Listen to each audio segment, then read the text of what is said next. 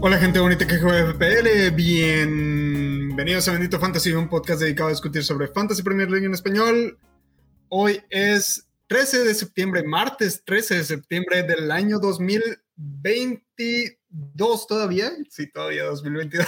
Este, y hoy me acompaña como cada semana el tremendísimo Niel y el queridísimo Leo. Señores, ¿cómo les fue? ¿Qué tal estuvo este puentecito inesperado? ¿Cómo les fue? ¿Cómo están? ¿Qué onda? Pues, eh, ¿Qué pasó? Pues, pues así, ¿no? Puentecito inesperado. Este. La verdad es que sí nos partió un poquito el fin de semana a los que estábamos esperando qué hacer con nuestro equipo. Y finalmente, en mi caso particular, mi rey desapareciste. No, aquí estoy, aquí Eh, estoy. Aquí estás, aquí estás. Ok. Eh, porque pues terminé yendo a- al Fest de Nueva York y creíamos que se iba. Yo por un momento dije se cancela esto, pues ¿qué, va- qué va a pasar ahora? Pero no, la verdad es que bastante bien. Ahorita les cuento un poquito más de eso, pero eh, ahora pues lo que vamos a hablar hoy es qué va a pasar con nuestros equipos, porque la verdad es que como dice la portada del episodio de hoy, hay cambios radicales, hay cambios de entrenadores, hay cambios de, calendario para varios equipos. Todo el mundo está viendo si, si wildcard o no wildcard. Entonces, bueno, de eso vamos a hablar hoy. Neil, ¿cómo estás tú? Bien, bien, bien, gracias. Yo me la pasé, vi fútbol italiano, vi películas, vi voleibol y nada más. Yo no extrañé. Premier. Yo vi la sí. NFL, güey, imagínate. Hace Ah, también. veía la NFL, güey. Tiempo, tiempo, les voy a platicar. Me agarraron fuera de mis cinco sentidos y me metí una quiniela Hmm. de la NFL. Me pasaron los partidos el miércoles y pues tienes que poner empate ganador o tienes y yo si no mames hay Ah, ya, empate. ya. Empecé, neta no conozco ni los escudos. ¿No sabías que había empate en la Dije, ¿Quién le voy? Pues, así. No, ni idea tenía. ¿Que no se van a tiempos extras? Sí, pero si no, si no se gana en tiempo extra, hay empate. Mira. Ah, sí. Sí, solamente hay un tiempo extra y el primero que anota en tiempo extra gana el, gana el encuentro. Es gol de Esa oro. regla, la, Touchdown de oro. Esa regla la han querido cambiar desde, sí, es como un touchdown de oro, básicamente, para los que se acuerdan del gol de oro de la FIFA, güey, es- esa mamada es Para igual. que en el 96 vean Eurocopa. Hay, hay quien lo extraña todavía. Este, esa regla la han intentado modificar, pero no se puede porque es, es muy, eh, favorece mucho como los arranques de las, los arranques de los partidos en la NFL son por volado, básicamente Claro. uno escoge qué quiere, si cara o, o sello, entonces el que es que el que gana el volado tiene la oportunidad de decir si recibe el, el ovoide o si patean el ovoide. Entonces, el que recibe tiene ¿Y ves, no? mayor, mayor posibilidades de ganar el encuentro por regresar la patada a, Pero a zona de gol. Bueno, nos, nos estamos desviando de una manera increíble, pero es, Pero es bien, es, touchdown. cultura, es cultura Es- general, mi rey, esto. Es- pero el, Sí. ¿es por un touchdown o por una un, un go- gol de campo también vale como para victoria? Anotación, o sea, diferencia en puntos y acaba. tipo de anotación. Cualquier tipo de anotación, ahí se acaba. Vale, O sea, avanzo, le pego de 40 yardas, la meto y ahí nos vemos. Sí. Bueno, lo único que descubrí es que Cincinnati es una nalga defendiendo, son malísimos. No mames, güey, pinche Cincinnati casi le ganó a mis poderosísimos Steelers, güey, en el Pero, último pero segundo, güey. precisamente Pero se fueron a tiempos extra, ¿no? Sí, güey, porque el pateador de el pateador de Cincinnati falló el falló dos goles de campo, güey, y luego el de Steelers, güey, le pegó al poste, güey, en un pinche gol de intento de gol de campo le pegó al poste, güey. Yo me quedé así, no mames, puede ser, no puede ser, güey. Eso Nadie le pega al poste, güey. Este cabrón le pegó al poste, güey. Bueno, si nos están escuchando y quieren que ya dejemos de hablar de NFL, pues déjenle su like. Si no, si les gusta y si ya les tenían, tenían ganas de ya tener NFL también en sus vidas, pues también dejen un like ahí. Eh, bienvenidos a todos. La gente se, se va a aventar 15 días sin fantasy, viene con nosotros y les hablamos del NFL. Ya sé, eso es lo que pues me quedé yo pensando. O sea, de, por sí no traemos fútbol de la, del fin de semana y luego llegamos y bueno, ahora sí vamos a hablar de fantasy y. hace, cuenta que esta es la sección donde hablamos de nuestros equipos, güey, pero es de, ahora estamos hablando de qué hicimos el fin de semana, güey. Que, estamos hablando de, mi quiniela. Que fíjate, y eso no es lo peor. Ajá. Lo peor es que en la espérate, ya nada para acabar.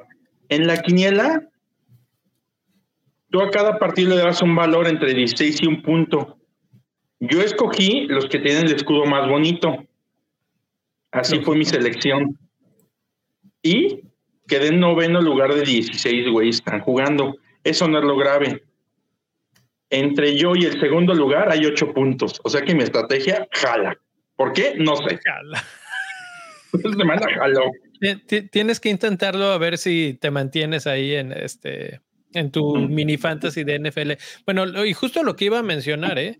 ¿eh? el fantasy, el que nosotros estamos jugando, nace aquí en Estados Unidos precisamente con la NFL, con la Liga de Béisbol, que, que son pues ya algo de, de, muchos, muchos años y que precisamente se discutió en este fin de semana mientras platicábamos de qué, qué está pasando en el fantasy, cómo lo vemos a futuro, si van a tener que haber cambios radicales o si la Premier League básicamente está buscando la forma de que más personas lo jueguen. Ahorita ya somos 10 millones en el juego y... 11 millones. ¿Ya son 11? Sí, ya. Mira, no los estoy contando todos los días, pero pues ahí está, ¿no? Y, y la idea precisamente es, tú como Premier League, ¿qué haces? Pues buscas que los que lleguen pasen un buen rato ¿Y cómo pasas un buen rato cuando no eres un obsesionado como nosotros que estamos aquí hablando y cada semana una hora, etcétera? Es ah, no. darles la oportunidad de escoger a los jugadores que conocen, que son famosos y que les alcanza para uno, dos, tres, cuatro de esos en sus equipos. Y es justo lo que estamos viendo esta temporada. Perdón, quiero hacer una aclaración.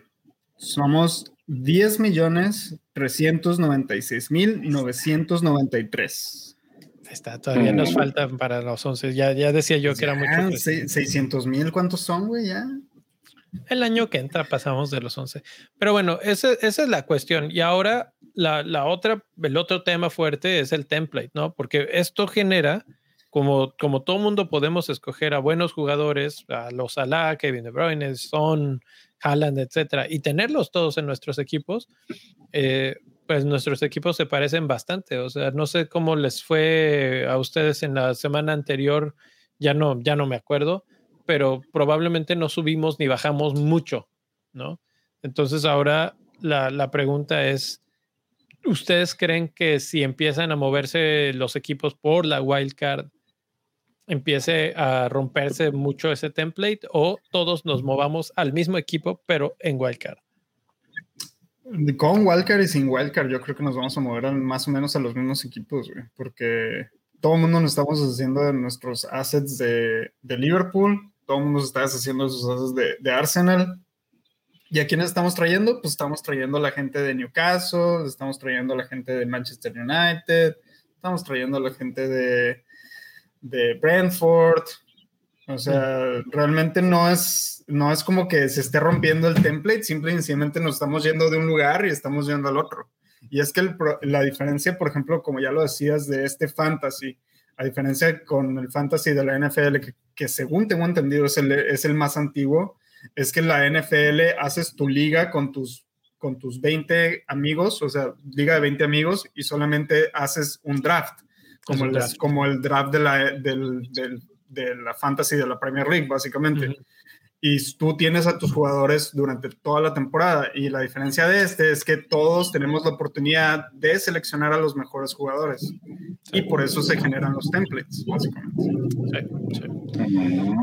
Muy bien, hemos aprendido mucho de NFL, si no de fantasy. Hoy. Bueno, pero a ver, Ahora sí, vamos a lo que nos cruje. Leo, platícanos, ¿cómo estuvo el Fantasy Football Fest del fin de semana que se llevó a cabo en la ciudad de Nueva York? Y tuvimos a estrellas del fantasy como Mark. Cuéntanos, ¿qué onda? Pues sí, la verdad es que tuve la, buena fortuna de, tener tiempo, de tener dinero para aventarme el viajecito a Nueva York. Eh, fueron casi siete horas de manejar, o sea, tampoco fue tan sencillo. Incluso luego me quedé pensando, hice lo mismo que ellos, pero ellos lo hicieron en el avión y yo en el carro. Eh, eh, ahí tenemos a los que nos acompañaron en una foto, para los que nos están acompañando en YouTube. Si la quieren ver, pueden ir al, YouTube o acabo de subir un mini artículo en la página de benditofantasy.com para más o menos platicarle lo mismo, ¿no? Este, este evento lo organizaron entre Ed y Gianni Butici, que son los que han movido este asunto del Fest desde hace ya un buen tiempo llevan varios eventos en, Inglaterra, en Londres, etcétera, y este es el primero que hacen fuera de Inglaterra y pues le tocó a la ciudad de Nueva York porque ahí es donde viven dos de los probablemente más grandes exponentes del fantasy en términos de podcast, eh, que son los de que los anfitriones del podcast de Always Cheating que ellos viven en Brooklyn, no en Nueva York, pero bueno, están pegados. Y yo pensaba, no, Brooklyn está ahí al lado, pero yo me quedé a dormir en Brooklyn y cada que quería viajar a Nueva York es por lo menos 50 minutos en el metro, es terrible, lentísimo. Eh, pero bueno, el evento, excelente. La verdad es que conocí a varios eh, jugadores y gente que hace podcast que no tenía tanto en el radar. Por ejemplo, hay un podcast que se llama Fantasy Blues, que precisamente es un poco haciendo referencia al, Chelsea, pero también a cuando no te va bien en la, en la jornada y dices este, que te pegaron los blues. Este, pues así, y, la verdad es que muy entretenido, muy buenas pláticas. Eh, sobre todo tengo que mencionar a los dos eh, jugadores de la comunidad latina, de la comunidad de FPL en español, FPL Paz y el grande T, Iván, que estaban ahí jugamos un torneito de fútbol de, este, ¿cómo se? Pues de fútbol rápido. éramos equipos de cinco. Eh, nosotros rápidamente, hábilmente hicimos un equipo con los organizadores, entonces, este, pues nos fue ah. bastante bien. Sí, sí, sí, no, no, sé cómo, bueno, les voy a contar cómo. Iván llevaba su playera de Argentina y luego ellos nos preguntaron, ¿ustedes son este, americanos, sudamericanos? No, que sí. Ah, entonces ustedes son de nuestro equipo. Inmediatamente. Y, llegamos a la semifinal. En la semifinal fue, creo, el único partido que se fue a tiempos extra. Eh, quedamos 3-3 y en, la, en el último, bueno, ya en los tiempos extra perdimos por dos goles, dos pequeños errorcillos ahí que uno fue culpa mía. Eh, pero sí, sí, pues la verdad es que hace mucho tiempo que no jugaba fútbol y sí, mis piernas me lo están recordando todavía hoy, que es martes y ya, llevo como cuatro días en recuperación. Dejaste la eh, rodilla ahí, mi rey. Dejé la rodilla ahí. Eh, no, no. Tu carrera profesional ya se fue al caño, güey. Sí, sí, sí. pero, pues. pero, puedo decir que puse un gol y una asistencia y van seguramente el gol del torneo. Eh, si no lo han visto, el, aquí en el YouTube acabo de subir en la mañana el video con la recopilación de todos los goles. Hubo en el partido de la semifinal eh, el portero del equipo rival que también está en Twitter, ah, es este FPL Big Apple, así se llama. su nombre es Alex porterazo, nos, nos atajó como por lo menos unos seis goles. Y, bueno, pues ahí estuvo el, el torneito, estuvo bastante entretenido, yo quedé muerto, todo el mundo quedó muy contento. Eh, se grabó un podcast en vivo ahí, que si no lo han escuchado, el de Always Cheating de esta semana es precisamente ese. Hubo preguntas y respuestas eh, en vivo con el público y ya se empezó, de, tan exitoso que fue, ya se empezó a hablar de qué se va a hacer la siguiente, ¿no? Lo más probable es que en el siguiente, en la siguiente versión se vuelva a la costa oeste de Estados Unidos, pero después pues está un poco abierto y ahí es donde creo que vamos a tener que empezar a hacer ruido porque hay una fuerte posibilidad de que nos toque a la comunidad latina organizarlo. Entonces, pues ahí está mi rey, Neil. Eh, creo que creo que mi casa. ¿Quién pone su casa? me acuerdo mucho del, del, concierto de Café Tacuba, el de Unplugged, que a medio concierto le dice, está muy buena las rolitas, este, muy, muy bueno el, el relajito. ¿Quién pone casa para seguir tocando? Haz de cuenta, sí. La verdad es que... El, Rubens tiene una historia así, ¿verdad? Que fue un concierto y se llevó al guitarrista a su casa a echar palomazo y... Sí. Sí, sí, tiene historia así de Rubens, ¿verdad? un día de estos que regrese al podcast, eh, le, le platicamos, este, le preguntamos que nos platique esa historia porque está, está bueno. Imagínate, o sea, terminar el concierto y decirle, no, pues vénganse a seguirle y, y seguimos acá tocando y no sé qué, el Rubix le gusta también tocar la guitarra, etcétera. Entonces, bueno, ahí, ahí está. Eh, dice Marco que nos la traiga, lo, llevamos a la ciudad de Bolillo. Pues la verdad es que sí lo pienso, ¿eh? y ahí creo que vamos a tener buena, buenas opciones. Eh, el evento puede ser en varios lugares en, México, entonces la cuestión es organizarlo. Ya tenemos los contactos de los que mueven todo este, este submundillo del fest y, y la verdad es que la próxima eh, hay que buscar la forma de asistir más porque los que estuvimos ahí nos divertimos bastante. Y bueno, entre las cosas que se hablaron fue esto que hablaba yo del fantasy de, la NFL, etcétera, pero también gran parte de la discusión era qué vamos a hacer con nuestros equipos. Obviamente, varios de los que estaban ahí eran ingleses. Eh, se platicó de la reina, de si se iban a cancelar los partidos. Ahí todavía había mucha incertidumbre. Ahora ya sabemos. Se cancelaron solamente tres y mi rey está vuelto loco preguntándose por qué estos tres. y la respuesta es... Tengo, certidumbre de uno, nada más. Del, la respuesta es relativamente sencilla. El de Chelsea contra el Liverpool se cancela porque es en Londres y todo el asunto de los funerales eh, de la reina van a ser en Londres. Entonces hay una concentración policíaca muy importante en estos momentos para ese evento y pues todo lo que tiene que ver con fútbol pierde un poco. Eh, y al ser un partido tan fuerte, tan grande como Liverpool y Chelsea, pues sí, sí se requería ahí también policía. Lo mismo sucede con el de Manchester contra Leeds. Es un partido de alta tensión en el que necesita mucha fuerza policíaca y tampoco hay suficiente como para desplegar allá. Y el de Brighton contra Crystal Palace ya venía acarreando una situación de suspensión por un problema en las líneas ferroviarias había una especie de huelga. Tú, creo, mi rey, has leído un poco más acerca de eso. Eh, sí, son cuestiones, son cuestiones políticas en las cuales no nos vamos a meter ahorita, pero básicamente hay una huelga, una huelga. de los transportistas, básicamente. Entonces no había forma de no había forma de entrar o salir de Brighton en ese específico fin de semana. Entonces por eso decidieron posponer el partido. Sí, y me, y me, parece interesante que no se suspendieran más partidos en Londres. Eso sí me suena raro, o sea, yo sí esperaba que se cancelaran por lo menos otro par, pero creo que es bueno que, que no se hayan cancelado porque de por sí con esto, Neil tiene ahorita unos números de cuántos jugadores van a ser los que no tengamos en nuestros equipos de acuerdo a la posición. Y, la verdad es que son un buen número. Entonces empezamos ya a considerar fuertemente el, el wild card, ¿no, Neil? Es correcto. Tiempo, oye, ¿qué posición jugaste en el FanFest?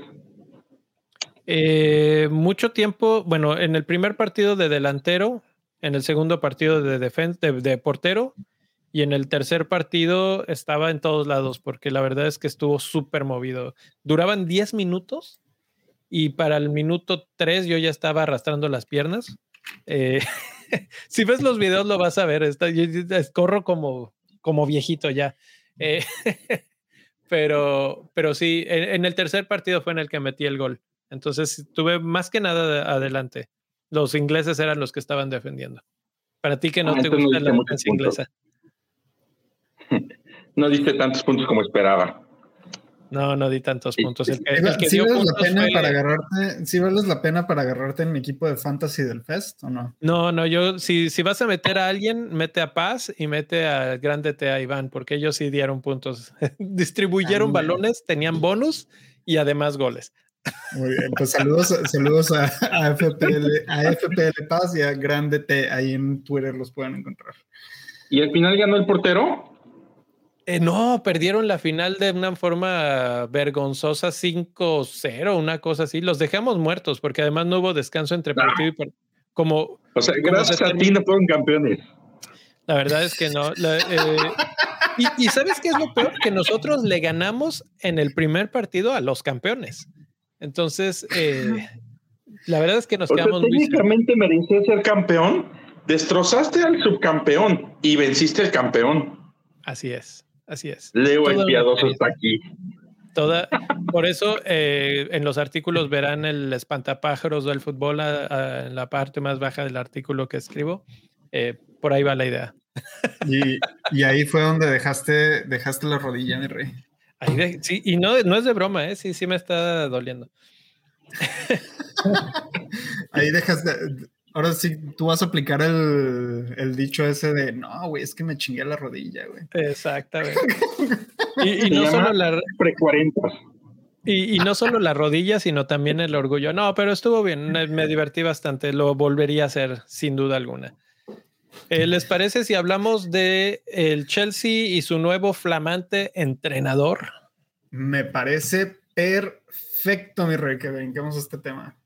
Porque, porque eh, Chelsea tuvo la fortuna de contratar a Potter, que es un excelente director técnico, tiene un increíble récord subiendo equipos desde cuarta división y llevarlos hasta, hasta Europa League increíble, sinceramente, el trabajo que, puede hacer Potter. Este, pero desafortunadamente, pues le tocó descansar los primeros dos partidos. Entonces. ¿Crees que? Creo que hasta le convino, ¿no? Sí, sí, sí, les cayó. de, lujo, les cayó este break, porque así llega director técnico nuevo, tiene tiempo de integrarse con el equipo, tiene tiempo de ver qué pedo, porque si no iba a ser de que firmo, juego mañana, güey. Es como que qué pedo, güey. Pero juega Champions mañana, ¿no? Sí. Sí. Y, no vieron la declaración que hizo de que este es el primer partido de Champions en su vida, no solo como entrenador, sino también como aficionado. No. Eso dijo. Nah, ni de pedo. Wow. Nah, como aficionado no. Así de, de asistir al estadio, quién sabe. Ah, bueno. Sí, sí puede ser. Y como jugador. No sé, no sé. La verdad es que pudo haber sido uno de esos encabezados. Pudo haber sido uno de esos encabezados que son puro clickbait y la verdad es que yo nada más lo vi y seguí mi camino. Entonces no, no tengo más detalles y tal vez estoy diciendo aquí puras tonterías. Pero eh, pues sí, mañana le toca. Eh, Tuñil, antes de que se concretara, me comentaste un montón de veces en el chat eh, que no te convencía del todo.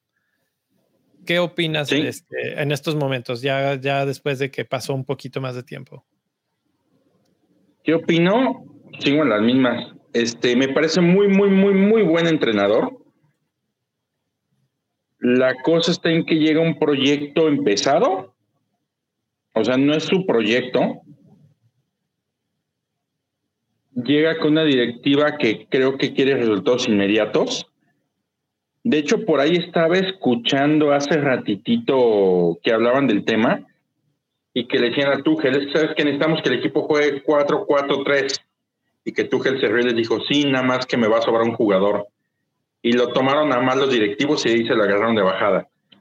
Y pues no se aguantó y se fue. Bueno, o sea, lo terminaron yendo, pero como que Tuchel tampoco también estaba muy a gusto. Entonces, creo que va a ser una directiva complicada. Yo también quiero 4-4-3. ¿Cómo le hacemos para eso? Ah, para que veas. Sobre todo en el. Este, creo que, ¿Sabes cuál? El tema es que va a ser una directiva complicada. Es una directiva que no conoce tanto de fútbol. Eso. Este. Llega un equipo que no es el suyo. Llega un equipo que se está reinventando de alguna forma, porque tiene toda la línea baja y el ataque con Sterling y Aubameyang, que son nuevos. Entonces es un equipo que tiene muchas complicaciones previas como para hacer que brille. Y Potter es un entrenador que ha jugado un papel más formativo, creo yo. Es un papel donde toma un jugador, lo desarrolla, lo potencializa y ese jugador se le termina ya un equipo del Big Six, pero no ha tenido un vestidor lleno de estrellas. Y eso puede que le juegue en contra. Creo que ese es el punto. O sea, me queda clarísimo que Potter merece un equipo del Big Six sí o sí, que es de lo mejorcito que hay en Inglaterra como entrenadores. Quizá por ahí debe estar en tercer, cuarto puesto en, como entrenador. Sí merece un equipo de Big Six, pero no sé si este Chelsea merece un Potter. Ese para mí mi conclusión. Este, pues, eh, la verdad es que creo que es un, buen movimiento para ambos equipos. Tú mencionas que esta es una directiva que tiene poca paciencia. La verdad es que no lo sabemos.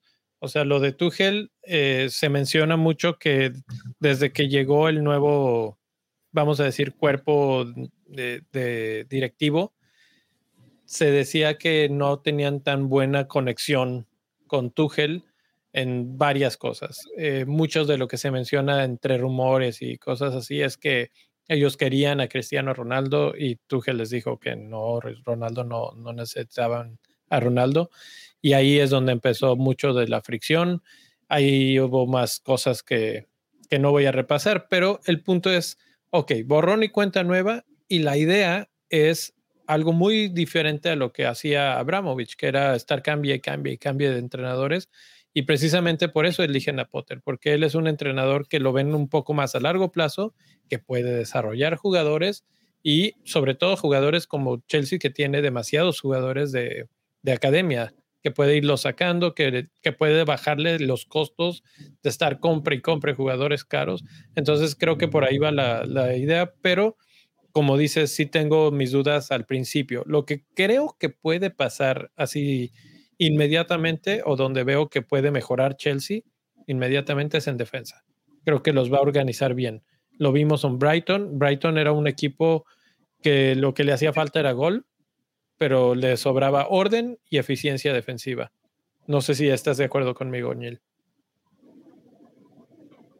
Mm, si tienen paciencia puede funcionar, pero yo creo que a corto plazo no esperaría mucho de él, al menos no este año. El otro quizá podría empezar a dar resultados.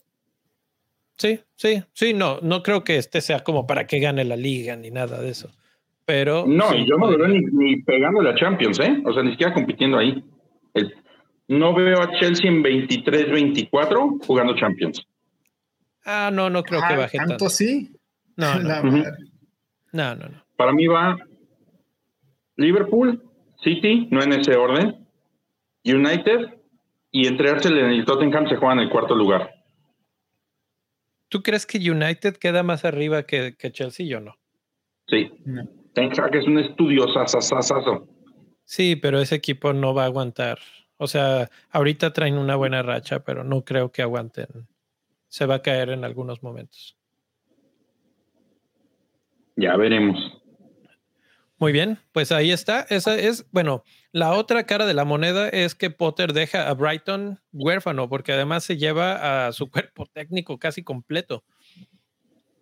Y muchos teníamos ya la mira o ya teníamos comprados a varios jugadores, que si Gross, que si Trossard, que si que el mismo portero Sánchez, eh, quién más estaba por ahí de los fuertes de, McAllister, eran jugadores que todo el mundo estábamos comprando y que decíamos es que el Brighton, el Super Brighton, etcétera. Y ahora que nos, que pues básicamente van a tener un reset súper fuerte, ¿qué podemos esperar para ellos? ¿Creen que se caigan por completo, que mantengan un poco esa inercia y que, y que mantengan un buen ritmo?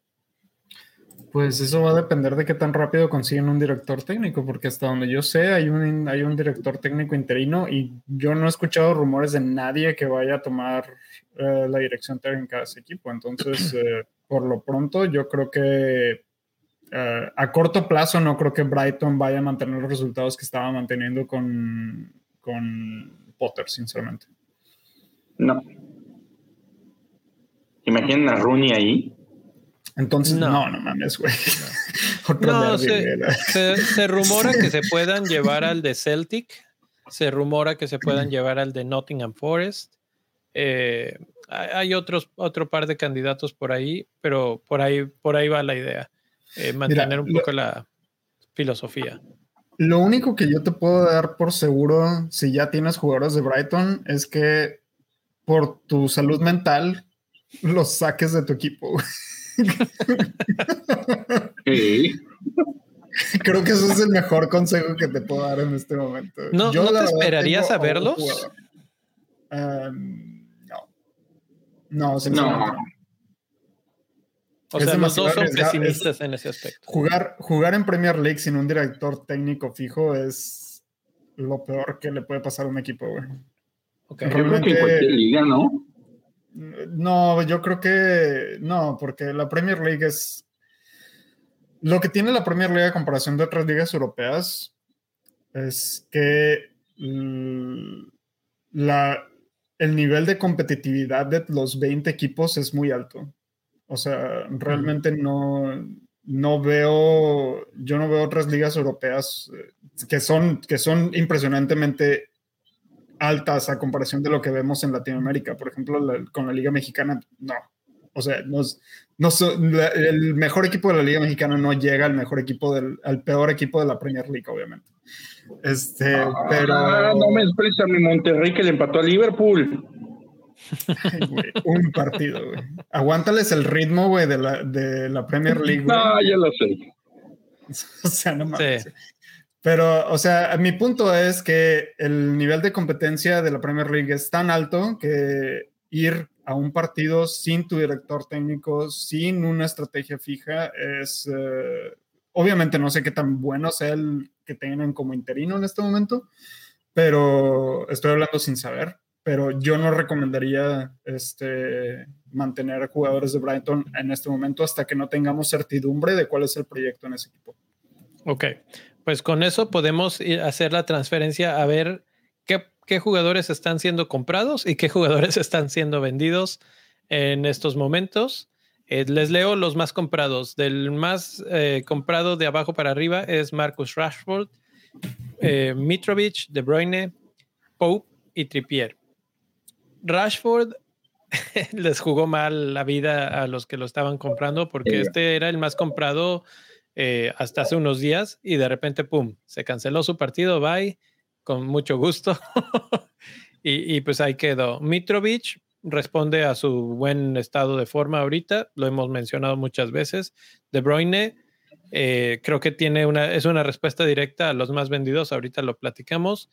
Pope y Trippier, ambos, buen calendario. Y ahorita platicamos de los calendarios en particular.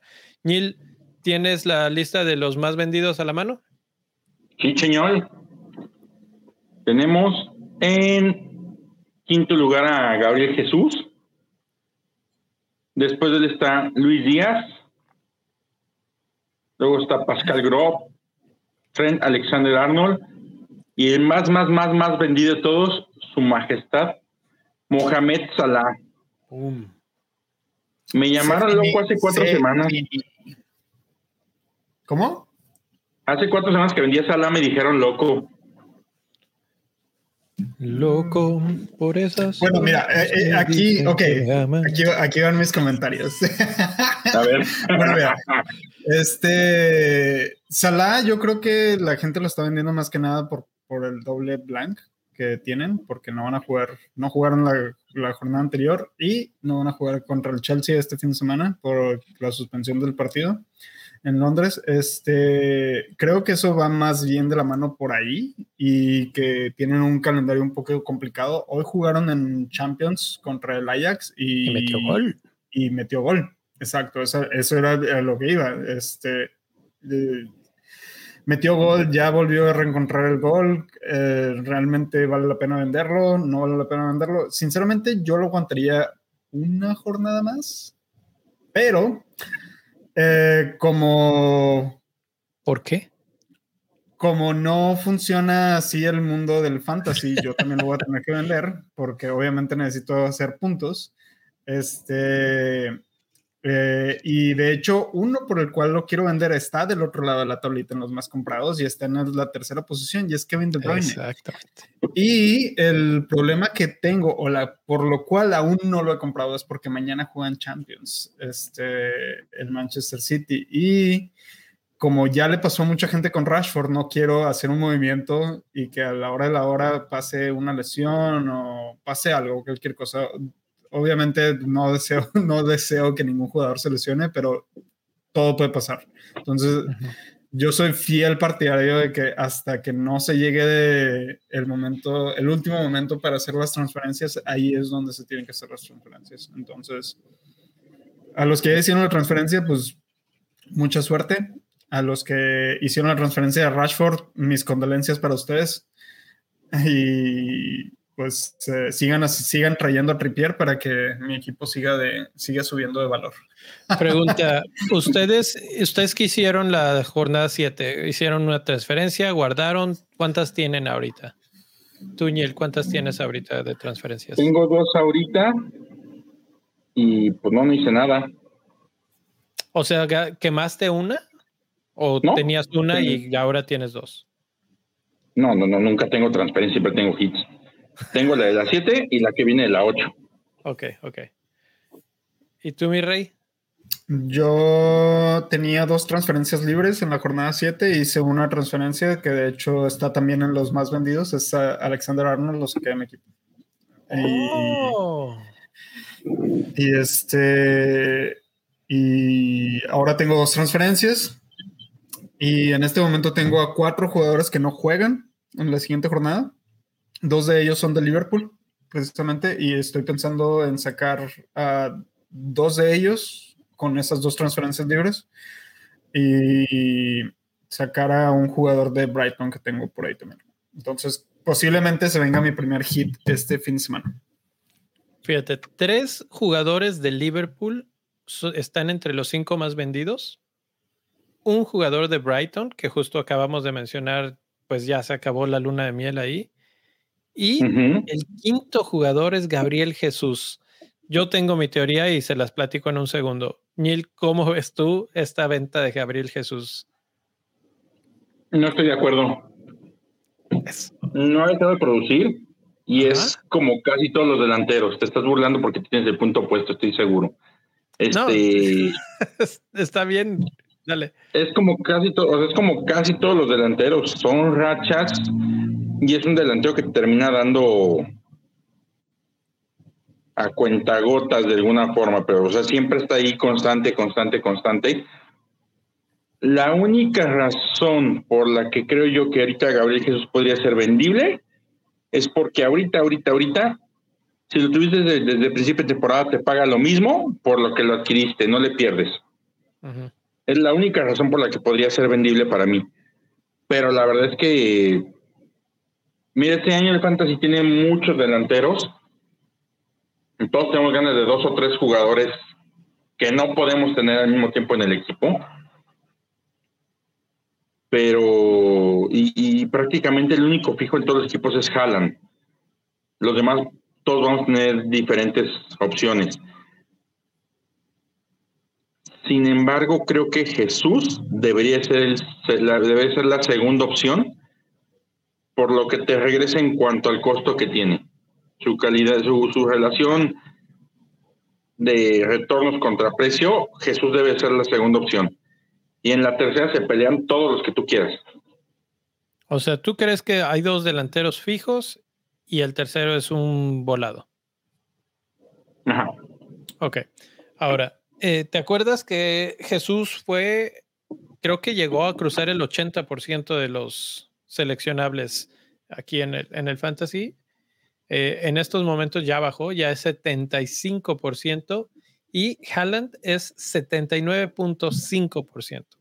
O sea, justo lo que acabas de mencionar, todos tenemos a Haaland, todos lo vamos a tener, el que no lo ha comprado, pues o no lo va a comprar nunca o va muy lento en esa compra porque es un jugador caro. Eh, pero pues lo que está mostrando quiere decir que no importa si juega poco o mucho, de todas formas te va a dar algo. Y es el jugador más firme en cuanto a capitanía. Sí, que normalmente hubiéramos pensado en Salah, pero pues Salah ya vimos que no está en ese momento como para competirle a Haaland. Entonces, Haaland es el único fijo. Jesús, creo que sí es, como tú dices, eh, el segundo más fijo. Yo lo tengo en mi equipo y no lo he tocado. Eh, además de porque está jugando bien, porque creo que su calendario, aunque no es excelente, tampoco es terrible. Eh, entonces, bueno, pues ahí va a estar Jesús, ¿no? La cuestión aquí es lo que ya he mencionado como cinco veces hoy, template.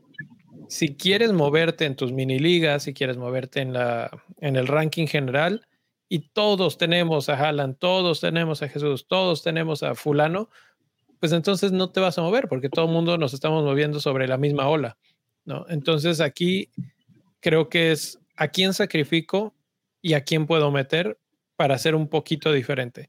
Y en la lista del lado de los más comprados está Mitrovic, que no es uno de los que tiene, o sea, sí lo tiene mucha gente, pero no tantísima. Entonces ahí es un punto de, diferencias, ¿no? Y hace, pues hace el 26% de los equipos. hace tres semanas me decían que Mitrovic, ¿no? Y mira. No, y es que su calendario, y ahorita ya podemos hablar. de la última, ¿eh? Sí. Ahorita hablamos del calendario, pero... Tony le puso a Mitrovic. Creo que todavía le queda, sí, espacio. O sea, Mitrovic es una gran compra. ¿Quién más? O sea, ya hablamos de que es un tercer... De... Mitrovic puede ser tu tercer delantero. Si Jesús no es tu segundo delantero, ¿quién es? Porque no está en esa lista de, de los más comprados. Yo creo que ahí la opción se debe manejar entre Kane, Tony, Mitrovic y quizá, solo quizá, puede entrar a la conversación este...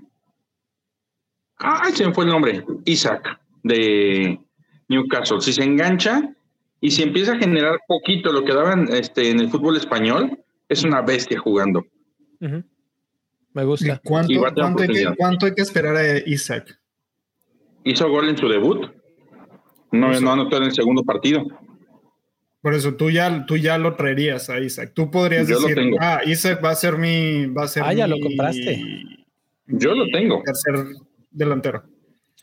Pues, lo tengo pues por diferencial y porque enfrente trae a Bournemouth, a Fulham y a Brentford. Tres equipos que no se defienden bien. Les comento que precisamente les hacía la pregunta hace un momento de qué hicieron con su transferencia de la jornada 7, porque yo, esa fue mi transferencia de la jornada 7 metí o vendí a, Greenwood, que era mi delantero terciario, y traje a Isaac. Y tú dices... ¿Era tu nunca juegas? Era, era el nunca juega, exactamente. Y traje Isaac. Y para poder financiar ese cambio, tuve que vender al más vendido de esta semana, Mohamed Salah. Y eh, con ese dinero traje a Kulusevski, que como acabas de mencionar, eh, Neil, es, es cuestión de calendarios. Entonces, Kulusevski tiene a Leicester en esta jornada. Hoy Spurs. hoy. Sí jugó, pero jugó ya en los últimos minutos y cuando entró, eh, la verdad es que Spurs se vio mejor.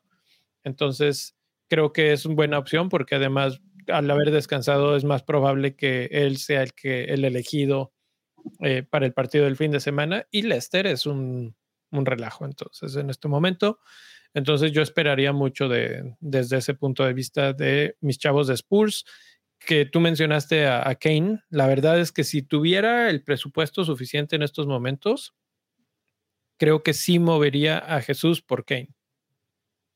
Es una de mis opciones de cambio esta semana. Yo sí puedo. Jesús va contra Brentford, que se está, está jugando bien, van de visitante y Kane va de local contra un Leicester que no está dando mucha, mucho color. Entonces, creo que esta conversación eh, un poco va por dónde se están moviendo las aguas. Ok, se ve claramente la tendencia hacia Newcastle. Hablamos ya de Isaac, hablamos ya de Pope, hablamos ya de Trippier. Creo que los tres tienen muchos méritos. Eh, mi rey preguntabas cuánto esperar. Creo que ya es momento. Si te esperas a que todo el mundo se dé cuenta que es bueno, pues ya vas tarde. Ya. Eh, y, desde el punto de vista de, de los demás, pues Rashford es el único que sale mal plantado ahí. Y primero, antes de hablar del, del, calendario, nada más les quiero hacer el pequeño comercial y agradecimiento a la gente que nos apoya en el Patreon en benditofantasy.com diagonal club. Un agradecimiento a Jason, David, Irving, Moretti, Rodolfo, Francisco y Enrique, que están en el nivel de tribuna. Y a Julio Santamaría y Marco, de, que están en el nivel de gafete de cancha. Eh, todos ellos están suscritos a través de benditofantasy.com diagonal club. Tú también puedes hacerlo. Eh, no sé si vieron hace unos minutos antes de entrar al aire, se posteó ya la, flamante imagen de los 18 escudos que se me fue ahí con el 20. Mi rey y yo estábamos discutiendo cuántos equipos son y yo en mi mente, no, son 20, son 18. 18 equipos con 18 escudos, que la, verdad es que tengo que ponerme de pie y darle las gracias al profe por haber hecho un trabajo espectacular con esos escudos. Eh, Leo, Leo, Leo, se te apagó la cámara. Se me apagó la cámara porque, ¿qué creen? Me la llevé a Nueva York y no la cargué ahorita para el, para el de este. Ahorita cambio el, otro a, otra cámara. Eh, pero bueno, con eso cierro. Benditofantasy.com, diagonal club. Hemos sobre cambios de, este, de calendario porque hay equipos que la verdad es que sí tienen un calendario mucho más complicado ahora. Sí. Ya regresé, ¿verdad? Este, ¿Sí? en lo que tú terminas de acomodar ahí tu pantalla, digo, tu cámara, este, un, a la gente que está aquí escuchándonos por YouTube, pues muchas gracias por estar aquí. Si ya están aquí, por favor, denos un like ahí en, y aquí abajo en los botoncitos. Este, si no se han suscrito al canal, por favor, suscríbanse y pónganle, denle la campanita para que les salga una notificación cuando estemos al aire en vivo y cuando subamos nuevo contenido en esta red. Si nos estás escuchando en, una plataforma de podcast, déjanos un like y un review que nos ayudan muchísimo, en especial en Apple Podcast. Y recuerden que pueden encontrar toda esta información y muchísimo más en www.benditofantasy.com. Ahora sí, vámonos al calendario. ¡Ay! Hablemos del calendario de amor. Feo, güey. Está, poniendo feo, güey. está feo. obviamente ahí en morado tenemos marcado a los equipos que no tienen partido esta semana, en la jornada 8. Son Brighton, Leeds, Crystal Palace, Liverpool y Manchester United. Eh, de esos, casi todos están de la mitad para abajo y Brighton podríamos considerarlo como eh, eliminado de nuestra mente hasta nuevo aviso, hasta que veamos cómo están. Y del lado más alto están Bournemouth, Fulham, Newcastle, Aston Villa.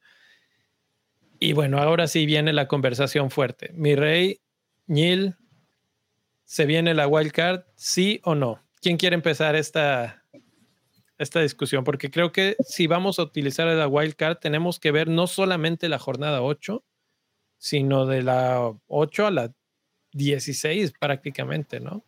A ver, primero, mejor vamos a ponerlo así. Uh, Neil, ¿tú quieres, tú, tú eres pro usar wildcard en este momento o no? no, te voy a decir por qué. Ok, dime por qué tú, tú no usarías la wildcard aquí. No, porque no la voy a usar. No, pero, o sea, tú, tú. Porque la que me la jornada 3. Ya lo usaste. Ah, ya no, no, no, no lo he usado. no, te voy a decir por qué. La verdad es que si ahorita utilizas tu wildcard para esta fecha, o sea, si lo utilizas incluyendo esta fecha, tu equipo va a quedar sesgado pensando en salir del bache ahorita. Entonces, gran parte del potencial de, tu wildcard se va por necesidad. Y bien dicen, el que juega por necesidad pierde por obligación. Entonces, yo creo que ah, tu wildcard tiene que ser pensado. Es una, eh, no, no, en alguna película debe haber escuchado. Este, el, la wildcard es una herramienta muy poderosa como para que la desperdicies pensando en salir de un hoyo donde estamos metidos todos. Entonces, por eso ahorita no, pero te voy a dar unos datos que están interesantes. y que te podrían hacer pensar en tu wildcard. Agarré el, top de jugadores en cada posición. De los seis porteros, este, de los seis primeros porteros, el 50% de ellos no va a jugar. O sea, tres porteros no van a jugar. Y va a haber equipos que se queden sin portero esta semana, ¿eh? Si te vas a los defensas, es el 44% de los defensas que están entre los más seleccionados, no juegan. Para medios es un 40% y para tus delanteros un 33%. No es tan alto el número, pero obedece a que todos tenemos a Haaland, todos tenemos a Jesús y el otro se divide. Que lo que platicamos unos minutos. Entonces, sí, esta jornada va a ser grave, o sea, si obviamente nadie estaba preparado para este tema, pero yo creo que no es momento para usar la wildcard, porque ahorita la, la jugarías pensando en salvarte de la quema, no pensando en salir más allá. Porque va a haber muchos juegos que tú traigas que no te sirven para la 9, 10, 11, 12. Ese es mi punto de vista. ok. Mi rey. Ah, yo también soy en contra de Wildcard en este momento. Uh, muchas de mis razones por las cuales yo no utilizaría mi Wildcard son por las que ya mencionó uh, el Neil, que realmente cuando hay un blank, a mí no me gusta hacer wildcards en blanks porque básicamente haces tu equipo de una forma arbitraria a las cuestiones que se vienen en la siguiente, en la siguiente Game Week. Pero eh, también hay que considerar que mucha gente seguramente planeó hacer su wildcard en la jornada 9.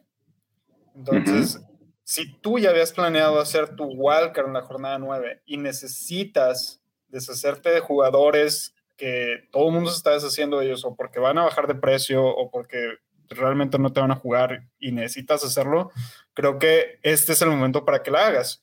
No te va a pasar absolutamente nada si, si adelantas tu plan una jornada. Ahora bien, hay gente como yo que estamos planeando hacer nuestra, nuestra wildcard hasta la jornada 12. Y te voy a decir el por qué. Porque si tú haces tu wildcard en esta jornada, vas a agarrar jugadores que están en la parte alta de este calendario para los que nos están siguiendo en YouTube y también este calendario lo pueden encontrar en, la, en el Discord de Benito Fantasy, el link ahí va a estar en la descripción del podcast y del el video de YouTube. Este, si tú agarras jugadores que están en la parte alta de esta tabla, si te fijas, a partir de la jornada 13, todo esto cambia radicalmente. Entonces, si tú haces un wildcard ahorita, tu wildcard te va y, y, estás considerando equipos de la parte alta, tu wildcard solamente son cuatro jornadas. Y el chiste de hacer un wildcard es que te funcione a un más largo plazo. Ahora, en la contra de hacer tu wildcard en la jornada 12 es que básicamente tendrías cuatro jornadas ya nada más, te vas al mundial y vas a tener otra, otra wildcard automática empezando el mundial. Entonces, creo que esto de hacer wildcard en este momento va a depender mucho de cuál es tu situación. En lo personal, yo tengo cuatro jugadores que no van a jugar y la verdad es que el resto de mis jugadores sí me gustan. Realmente yo no los quiero vender. Entonces, yo con las dos transferencias que tengo libres y un hit, yo salgo del hoyo para esta jornada y todavía me queda equipo para otras dos o tres jornadas. Pero esa es mi situación personal tu situación personal que me estás escuchando puede ser completamente diferente. Entonces, esos son mis puntos en contra y a favor de hacer Walker en este momento. Inclusive, si tú puedes arreglar tu equipo con un hit, probablemente sea más conveniente porque acuérdense que aquí se empieza a apretar un poco el calendario y recuerden que los partidos que no se, que no se jugaron la jornada 7 se van a tener que reagendar porque realmente no hay mucho espacio en el calendario en esta temporada. Entonces, ya dijeron que para el otro año, ¿eh? ¿Ya todos se van a reagendar el otro año? ¿Ya está confirmado? Sí, según yo sí. Yo la verdad es que no sé, entonces no podría decir que ya están confirmados. Lo escuché en un noticiero serio como nosotros. No, pues este Entonces, bueno, esos son mis, esos son mis eh, puntos a favor y en contra. Tú, Leo, ¿cuál es tu perspectiva de esta situación? Sí, ya quería saber eso. Eh, la verdad es que, como siempre, la wildcard es una de esas decisiones súper personales de cómo tu equipo está. Como acabas de decir, mi rey, si tu equipo sale con un par de cambios, pues no lo tocas. Pero no estoy de acuerdo con lo que se ha dicho en con el respecto de que nada más es para salir del hoyo. A ver, yo creo que traer gente de Newcastle no es para la jornada 8. Newcastle tiene Bournemouth, Fulham, Brentford, Manchester United, Everton y Tottenham. Entonces, obviamente, si lo has ido haciendo de a poco, tal vez ya tienes a varios o con estas dobles transferencias que ahorita vamos a tener, muchos, pues puedes traer a un par, ¿no? Entonces, esa es una opción. Jugadores de Fulham, como Mitrovic, igual. Jugadores de Bournemouth no traería. La verdad es que aunque parezca que su calendario es accesible, eh, Bournemouth no, no suena como un equipo que, en el que vas a invertir. Pero, ¿qué me dices de Aston Villa? Puedes traer a gente de ahí que empezaron más o menos rocosos, sus partidos eran difíciles, pero poco a poco su calendario se ha, ido limpiando y con los siguientes partidos puede haber un repunte interesante. Y aquí lo interesante o lo importante que tendríamos que considerar no es tanto cómo voy a salir de la jornada 8, sino cómo me voy a ver diferente de la jornada 8 a la 13, por decir algo, en el aspecto de si voy a utilizar mi wildcard, eso cómo lo puedo utilizar para potenciar a mi equipo.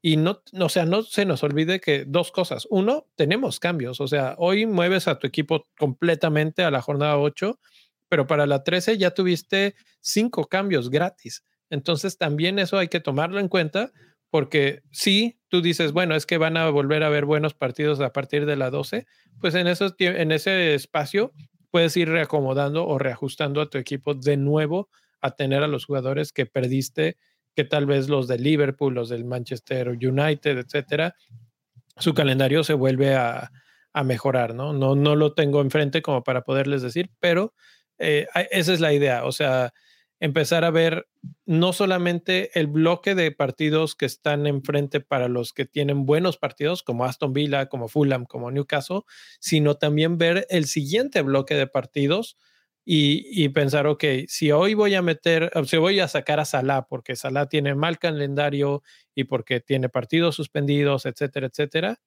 ¿cuál es la estrategia para volverlo a traer cuando lo voy a necesitar? ¿Sí? Tal vez lo vas a necesitar para la 12, para la 13. ¿Cómo le vas a hacer? Porque el, problema principal que, que sucede cuando sacas a ese tipo de jugadores es que repartes todos los fondos y entonces cuando dices, ah, quiero traer a Salah, tienes que vender a tres jugadores para poder volver a comprarlo, ¿no? Si, si, todo, si, si todo el dinero está en Kane y en Haaland adelante, no solamente tienes que vender jugadores, sino que tienes que moverlos de, de, diferentes posiciones. Entonces, ahí es donde tal vez entra un poco más la planeación de decir, ok, no importa, porque Kane me va a aguantar el de Leicester, el de Arsenal, el de Brighton, eh, que me parece son tres partidos ganables para Spurs. Y, después tiene a Everton, entonces pues ya llegué a la jornada 12 y, luego Manchester United, que bueno, vamos a ver cómo siguen en la 12, pero si ya no lo quiero, pues en ese momento, ¿qué cambios tuve que hacer para dejarlo todo listo para que para la 12 pueda hacer ese switch a, a Salah, por decir algo? ¿No? Entonces, no es que esté a favor o en contra, la verdad es que mi equipo en estos momentos no, no tiene la necesidad de un, de un wild card, no he checado exactamente cuántos jugadores voy a tener, pero no, no veo problema alguno, pero eh, sí viendo y oyendo lo que dijiste, Neil, de que casi todas las líneas van a tener un alto porcentaje de, de jugadores que se que no están esta semana. Sí creo que no, no es solamente nuestro caso, sino el caso de los que nos están escuchando que dicen, bueno, pero es que mi equipo tengo tres, cuatro, cinco que no juegan, ¿qué hago con esos, no? Y entonces la respuesta sería, pues busca jugadores de los que están arriba en esta tabla, los de Fulham, los de Newcastle. Eh, me atrevería a pensar, tal vez, si quieres arriesgar, en Leicester, porque Leicester sí tiene un, un arranque horrible, pero hay que ver la jornada 9. Nottingham Forest, Bournemouth, Crystal Palace, Leeds y Wolves son bastante buenos partidos. Y si pensamos, por ejemplo, en un Ienacho, que, no han dado mal y que por fin Rogers parece que le quiere dar un poco más de tiempo y protagonismo ahora que Bardi ya no está tan, tan brillante como en otras temporadas, que ya está empezando a entrar en su ocaso, podría ser una apuesta interesante. Hablamos de delanteros, pues ahí está uno que no muchos van a tener. Mismo caso con West Ham. Eh, y así me puedo ir, ¿no? Neil, ibas a decir algo. Sí, tengo por ahí una tablita que, que llevo yo, es una tabla de tendencias, donde pongo el promedio de goles que genera un equipo, los promedios de goles que reciben los otros equipos este, en las siguientes cuatro, los siguientes cuatro rivales, y en base a eso hago una, una pequeña ecuación y hago lo mismo para defensas. Ahorita sí de manera muy breve, de acuerdo a mi tabla, que de repente me aviento unos datos súper extraños. Por ejemplo, al principio de año me decía, agarra a Brighton. Y no le hice caso y Brighton le fue muy bien. Y me decía, agarra a Wolf y no le hice caso y Wolf le ha ido bien. Pero bueno, si tú piensas entre un jugador de medio campo para adelante, lo que la tabla dice es, confía en Brentford, City, Arsenal, ahorita. El otro es Liverpool, pero no va a jugar un partido. Este, de aquí a, de aquí a, cuatro fechas, ¿no? Y si tú piensas en defensa, aquí hay un dato extrañísimo. De las mejores defensas es Wolves, no me que promedio va a recibir menos de un gol por partido. Otra opción sería West Ham y Everton. Me brincó muchísimo el dato, reviso los rivales, voy a checar los datos, todo. Everton sale muy bien posicionado. Entonces podrían ser opciones que te pueden funcionar de aquí para adelante un poquito y son bien diferenciales, sobre todo en defensa. Sí, no me sorprende porque Everton tiene en la 9 a Southampton, en la 11 a, eh, déjame ver, no, la 11 es Tottenham, en la 12 a Newcastle de visita y Crystal Palace después. Entonces son tres partidos bastante accesibles. En medio tiene por ahí a Manchester United, que también puede ser, eh, todavía siento que, que creemos que ya salieron de lo, del problema, pero yo todavía no confío tanto en United. Eh, entonces sí, no, no me parece mal. Y, también me pongo a pensar un poco en el partido que dieron contra Liverpool y fue bastante bueno. Eso, eso te iba a decir. No, que justamente eso te iba a decir. O sea, ese juego contra Liverpool fue. ¿Eh? Que eso le decía decir que el juego contra Liverpool. partido de Liverpool. Ajá, fue una masterclass en defensa de parte de Everton. Y es un equipo que promedia un gol en contra por partido, no es mucho. Entonces, son opciones diferenciales, por ahí podría estar. En lo personal tengo ahí a Patterson, lo voy a dejar. Y, es lo que, te digo, entonces, entonces tú ves eso, tú acabas de mencionar equipos interesantes que no están ahorita en nuestro equipo. Defensas de Wolves, gente de West Ham, gente de Everton, Arsenal ya los tenemos, no los mueves. Brentford, si no los tienes, los puedes mover. Y entonces ya es un refresh de tu equipo. Y eso te puede durar tres, cuatro, cinco jornadas de aquí a que vuelvas a hacer tus cambios y vuelvas a recuperar tal vez a otros jugadores que moviste, que no que hiciste ahorita, los Alexander Arnold, etcétera, pero que eventualmente los vas a volver a querer.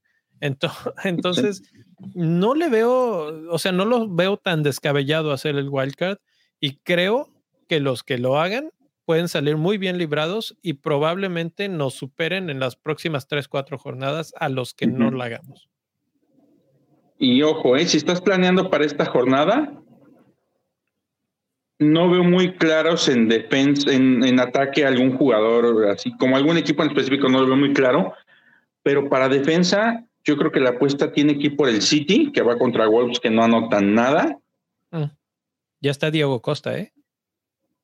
Mm, ¿Irá a jugar? ¿Y cómo irá a llegar? Eso sí, quién sabe. es otro tema, ¿no? Tú, también estás para jugar el sábado y ahorita para el siguiente sábado no llegas. Sí, bueno, igual y deja la rodilla igual que yo, pero, pero juega. este, y Tottenham es otra opción interesante. No tanto como City, pero Tottenham por ahí está bien. Este, también se oye bien West Ham y Everton, que curiosamente se enfrentan. Entonces puede ser un 0-0 clavado. Eh, no creo, pero pocos goles sí, sí puede ser. Eh, yo creo que como conclusión, si se puede en sus equipos mantener una, una constancia para la jornada 8 y guardar la, la, wildcard para la que viene, para la siguiente, porque hay que recordar, y aquí no está reflejado en el calendario, que viene un eh, un internacional. Y esos momentos son buenos para utilizar un wildcard porque te da mucho tiempo para, uno, mover a tu equipo 200 mil veces y dos, puedes aprovechar si haces cambios temprano las subidas de precios. Habrá gente que quiera mucho a ciertos jugadores y si tú los compras temprano, aprovechas toda la subida de precios. Entonces, eh, desde ese punto de vista, creo que óptimo sería de la, siguiente jornada, eh, pero si tu equipo lo requiere ahora, creo que hay bastantes buenas opciones y, y puedes salir bien librado justo ya, ahora mismo. Es correcto.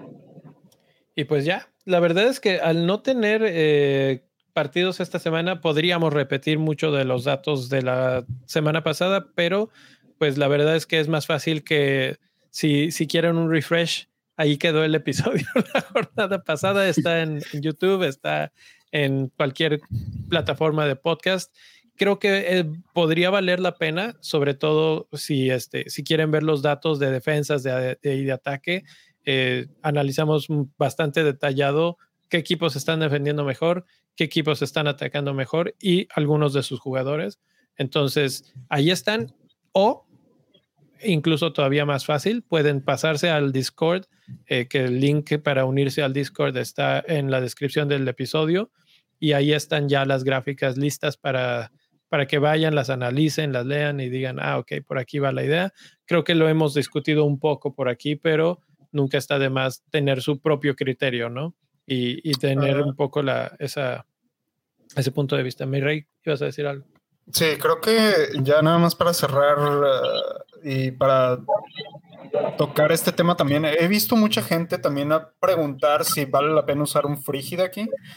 Mm. Y creo que vale la pena darle los últimos minutitos a, ese tema del free hit. Hay que recordar que el free hit es como un wildcard de una sola jornada, básicamente. Y es un chip que, que generalmente se utiliza en la segunda mitad del torneo. Y, y, esto es porque en la segunda mitad del torneo es cuando hay más espacio para acomodar dobles jornadas. Los plans que estamos viendo de la jornada 7 y en esta jornada 8, como ya lo mencionó Neil, es muy probable que vayan a estar acomodados en la segunda mitad del, del torneo. Y ahí va a haber ocasiones también en que vamos a tener otras jornadas con, con muchísimos blanks, al grado de que va a haber jornadas que quizás vaya a haber solamente cuatro partidos. Eh, el free hit está diseñado específicamente para esas jornadas, jornadas donde no hay tantos partidos y puedes hacer un equipo con esos, con esos eh, este, pocos equipos, ocho equipos que van a estar jugando en ese momento, o en su defecto, que hagas un equipo con los mejores eh, equipos que tienen doble jornada. Entonces, ya que di más o menos la descripción de por qué existe esa, chip. Sinceramente, yo no creo que este sea un buen momento para hacer tu free hit, porque vas a regresar inmediatamente del equipo que hagas para esta jornada 8, vas a regresar a tu equipo anterior en la jornada 9. Entonces, si vas a utilizar un chip, creo que es más conveniente usar el wildcard en este momento y a usar un, un free hit. Totalmente de acuerdo. La verdad es que eh, el free hit ahorita no conviene por varias razones. todas las que acabas de decir es exactamente lo mismo que yo opino, mi rey. Y si ahorita crees que tu equipo está sufriendo, espérate a la jornada veintitantos. Que, que, haya a partir de la 26 ahí. Sí, sí, sí. Entonces, sí, definitivamente eh, el preheat es un es una tentación latente en estos momentos, pero es mucho mucho más útil para esas partes de la temporada incluso a veces hasta en dobles jornadas es interesante, porque cuando tienes varios partidos y tú puedes cargar a tu equipo con un, arsenal de jugadores que juegan dos veces, también es muy potente. Entonces creo que en, esas, en esa época del año es cuando vamos a volver a reactivar esta conversación de free hit. No es el momento. Tiene, eh, hay, hay una combinación que por lo que va a pasar en el mundial, que antes de que empiece el mundial, si no has usado tu wildcard, que ese es otro punto, ¿no? Si no lo usas pronto, se, se acaba, ¿no?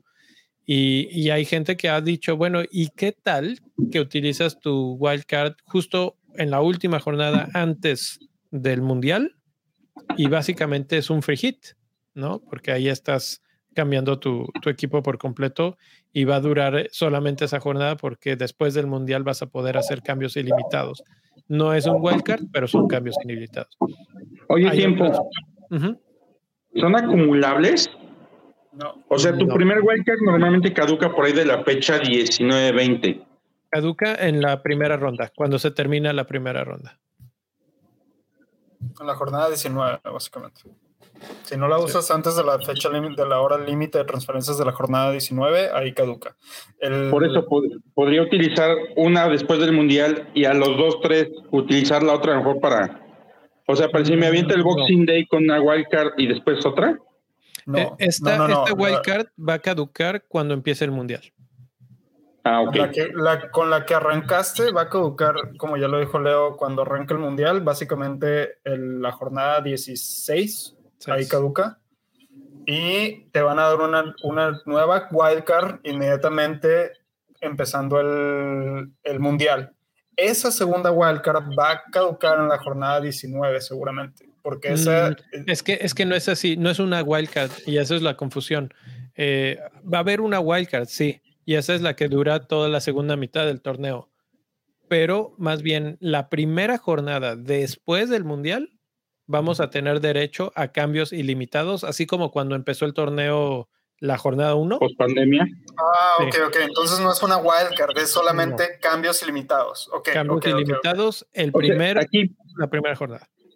Ojo que puede pasar lo que pasó en post pandemia, que se acuerdan que teníamos jornada 48, o sea que sigan corriendo las semanas, y tuvimos algo así, tuvimos cambios ilimitados, y en esa vez yo me acuerdo que yo metí cambios ilimitados con un bench boost y me fue de 100. Sí, sí, sí, sí. Y justamente creo que por ahí va a pasar lo mismo este, este año. Entonces tenemos todas esas estrategias y, y esta wildcard que tenemos ahorita la tenemos que usar antes de las 16. Entonces tampoco es que tengamos tantísimo tiempo. Hay que ver el calendario. Si alguien quiere este que tengo en pantalla, es una hoja de Excel que yo hice. Eh, mándenos un correo en eh, benditofantasy.gmail.com y se los hago llegar. lo bonito de este es que ustedes ven esos colores, pero yo los decidí un poquito discutiéndolo con el Mirrey, con el Nil, pero ustedes pueden ahí actualizar la, dificultad de los equipos y si les parece que Arsenal no es un 5 de dificultad, pero un 4, pues le ponen 4 y se actualizan todos estos colores y entonces ustedes pueden visualizar un poco mejor cómo es el resto del calendario. Entonces, pues ahí está, creo que se habló suficiente sobre las posibilidades de wildcard, sí o no.